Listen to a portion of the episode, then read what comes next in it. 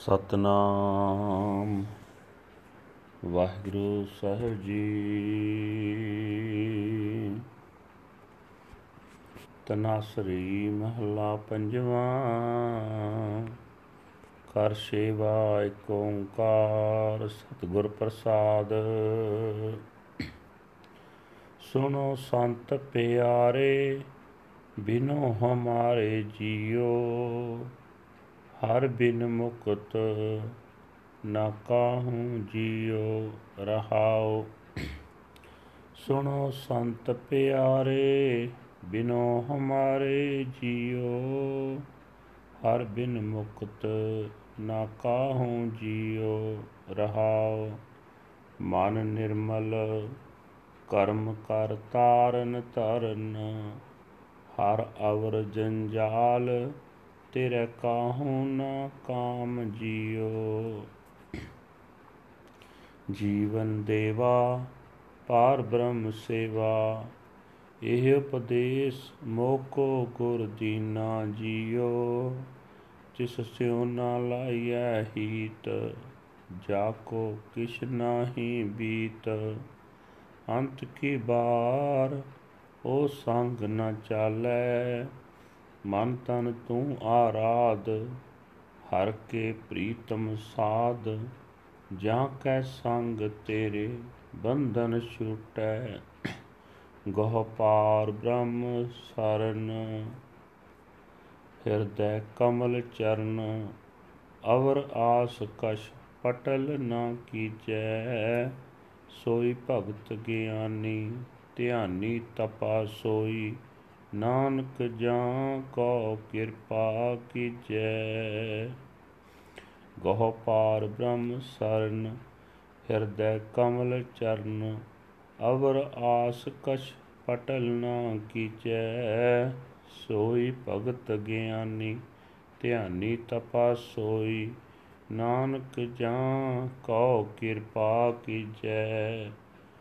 ਵਾਹਿਗੁਰੂ ਜੀ ਕਾ ਖਾਲਸਾ, ਵਾਹਿਗੁਰੂ ਜੀ ਕੀ ਫਤਿਹ।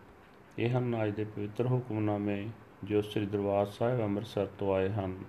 ਸਾਹਿਬ ਸ੍ਰੀ ਗੁਰੂ ਅਰਜਨ ਦੇਵ ਜੀ ਪੰਜਵੇਂ ਪਾਤਸ਼ਾਹ ਜੀ ਦੇ ਤਨਾਸਰੀ ਰਾਗ ਵਿੱਚ ਉਚਾਰਨ ਕੀਤੇ ਹੋਏ ਹਨ। ਘਰ ਛੇਵੇਂ ਵਿੱਚ ਗਾਉਣ ਦਾ ਹੁਕਮ ਹੈ, ਪਰਮਾਤਮਾ ਇੱਕ ਹੈ, ਜਿਸ ਦੀ ਪ੍ਰਾਪਤੀ ਸਤਿਗੁਰੂ ਦੀ ਬਖਸ਼ਿਸ਼ ਤੇ ਨਾਲ ਹੁੰਦੀ ਹੈ। ਗੁਰੂ ਸਾਹਿਬ ਜੀ ਫਰਮਾਨ ਕਰ ਰਹੇ ਨੇ, ਹੈ ਪਿਆਰੇ ਸੰਤ ਜਨੋ, ਮੇਰੀ ਬੇਨਤੀ ਸੁਣੋ, ਪਰਮਾਤਮਾ ਦੇ ਸਿਮਰਨ ਤੋਂ ਬਿਨਾ ਮਾਇਆ ਦੇ ਬੰਧਨਾਂ ਤੋਂ ਕਿਸੇ ਦੀ ਵੀ ਖਲਾਸੀ ਨਹੀਂ ਹੁੰਦੀ, ਠਹਿਰਾਓ।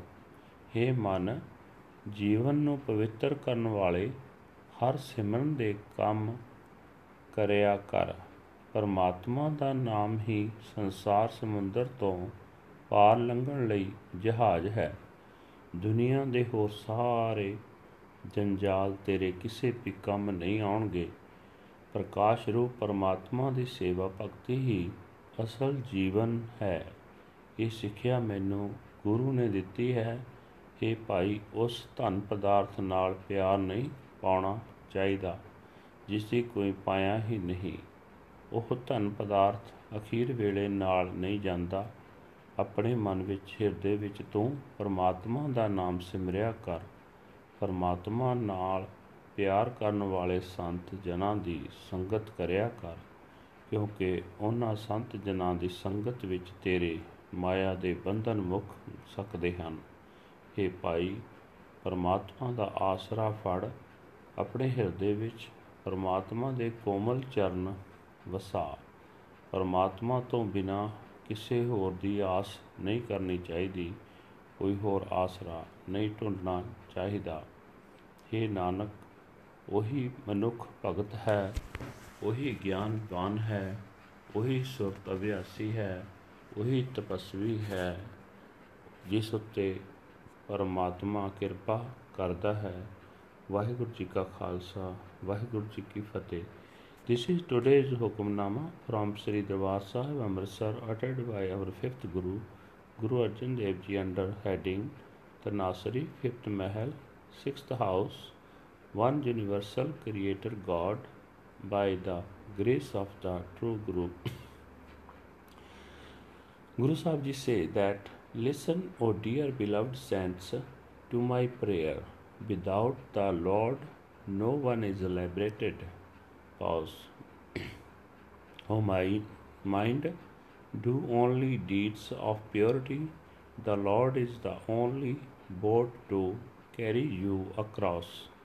Other entanglements shall be of no use to you.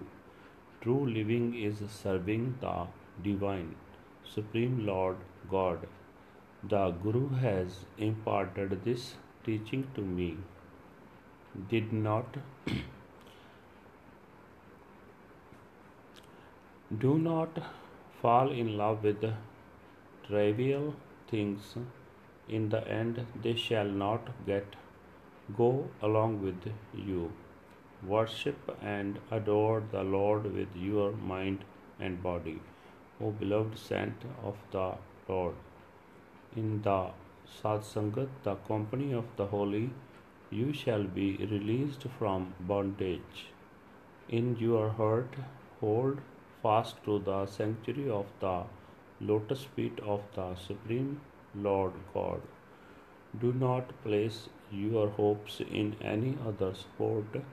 He alone is a devotee, spiritually wise, a meditator, and a penitent, O Nanak, who is blessed by the Lord's mercy.